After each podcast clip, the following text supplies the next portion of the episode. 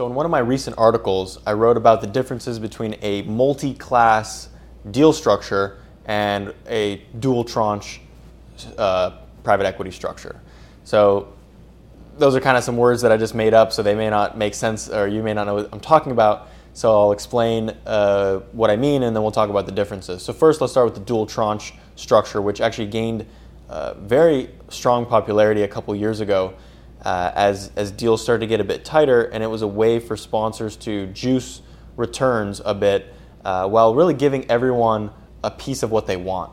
Uh, so, in the dual tranche structure, you have Class A members and Class B members.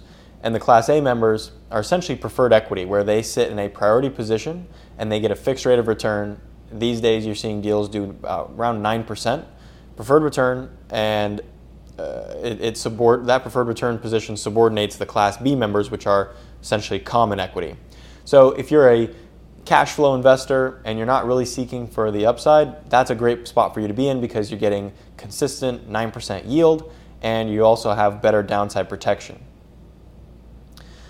Now, the Class B members, again, are subordinate to that Class A tranche, uh, but they get all the upside. So their returns, or at least their projected returns, are magnified because they're essentially taking on additional leverage, they're taking on additional risk.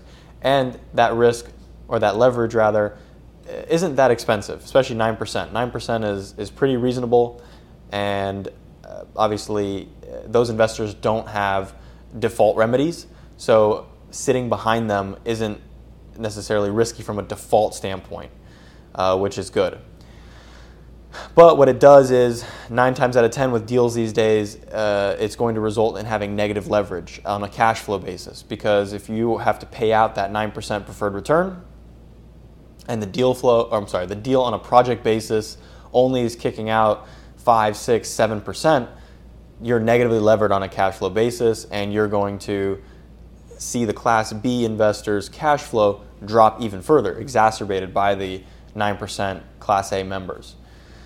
So what you end up seeing is the Class B investors take on a bit more risk, right? They're more levered up in the capital stack. Their cash flow goes down, but their projected IRR goes up. So if you're seeking total returns, that Class B spot looks pretty good to you uh, if, if you're comfortable with that additional risk. And if you're really looking at cash flow and protection, uh, the Class A is for you. Uh, so, uh, as I said, it's become a very popular deal structure, uh, pretty common these days. It's something we've never done, uh, but it definitely makes sense as I just explained it. Now, comparing it to what is multi class? What is a multi class deal structure? So, this is also something that has gained a lot in popularity, and it's actually something that we have implemented as well, uh, I think about a year ago now, which is, and it's a total no brainer, right? Why wouldn't you separate out the different classes for investors, ones that are investing, you know, 50,000, 100,000, or, or 500,000 or a million, right? So you, you're able to, uh, you know, kind of almost give a bulk discount, or what we call it is a major investor status to those investing 500,000 or more. And this is a simple way for us to be able to just give a slightly better uh, terms to larger investors, right? And in this structure, the classes are again Class A and Class B, uh, our Class A investors have a $100,000 minimum, our Class B investors have a $500,000 minimum, and the structures are uh, slightly different, as I mentioned. The Class A members have an 8% preferred return, Class B members have a 9% preferred return. Both have a 30% promote, but the Class A, the $100,000 minimum, has a 30% promote up to a 15% IRR. Thereafter, it's a 50 50 split. Whereas in the class B or the 500K minimum investment and above, it's the 9% preferred return and then the 30% promote above that with no secondary hurdle. So the, you know, that's definitely an improved structure, which typically results in about a 1% better projected IRR.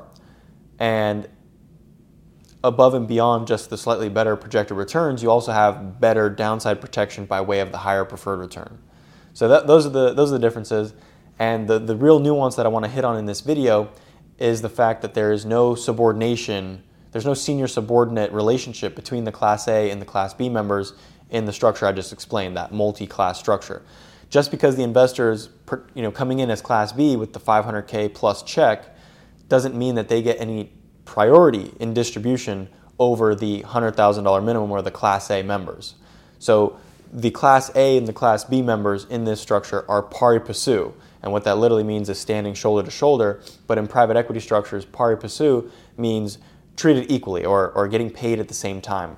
So even though they have different preferred returns, one is eight, one is nine, their buckets get filled up on a prorated basis, right? So those preferred returns are getting paid out, paid out, paid out at the same time. It's not that, oh, the uh, Class Bs get their 9% first, then, then the 8s get their second, right? It gets paid at the same time. The only difference is how much of the deal's profit are they sharing with the sponsor, right? With the uh, Class B members, they're getting to take home more of the deal for themselves, whereas the Class A members are paying a larger piece of the deal or a higher promote uh, to the sponsor. So that's really the difference. There's no, again, no senior subordinate relationship, whereas going back to the dual tranche structure, you have a senior subordinate uh, relationship between the Class A members and the Class B members, which essentially is uh, playing the role of preferred equity, Class A members earning 9%, and common equity, which they're levered up the highest in the stack. They're the first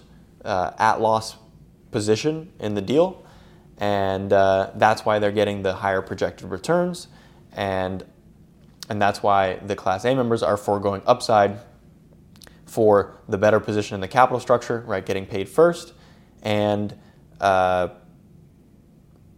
and getting that consistent cash flow of nine percent, which is very difficult to achieve on common equity. So that's a bit of you know financial engineering or deal structuring to be able to get those who want it that enhanced cash flow uh, in exchange for the upside.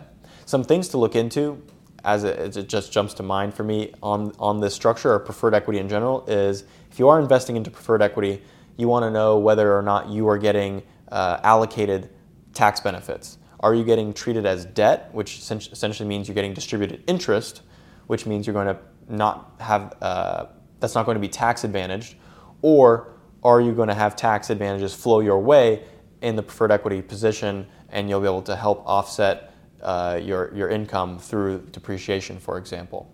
So that's one thing that comes to mind. The other thing that comes to mind is the senior subordinate relationship as it relates to not only cash flow, but also uh, capital account or you know where you sit in the structure. So I'm actually not familiar with how it is most uh, on most of these deals, but obviously true preferred equity is senior uh, is senior to the common equity not just as far as distributions go, but also on a sale. So for example, in a downside scenario, if there's a sale at a loss, the common equity would be the first position to incur that loss and actually the entire common equity position would have to be wiped out completely in order for the preferred equity to then start to lose principal, right? That's what makes preferred equity safer and more attractive than common equity is when you're, if you're looking at the capital structure, right? As value goes down, the common equity gets eaten up and then the preferred equity is next at risk. So, but I could imagine some of these deals that are structured in this dual tranche way because the preferred equity isn't third party preferred equity, it's friendly preferred equity. It could be structured in a way that while the distributions are a priority to them, maybe upon a sale, they don't have a priority as far as getting their capital back. So maybe their principal is at loss at the same level or pari passu as uh, as the common equity. So I would just look into that if that's something that you're interested in investing in further. Thanks for watching.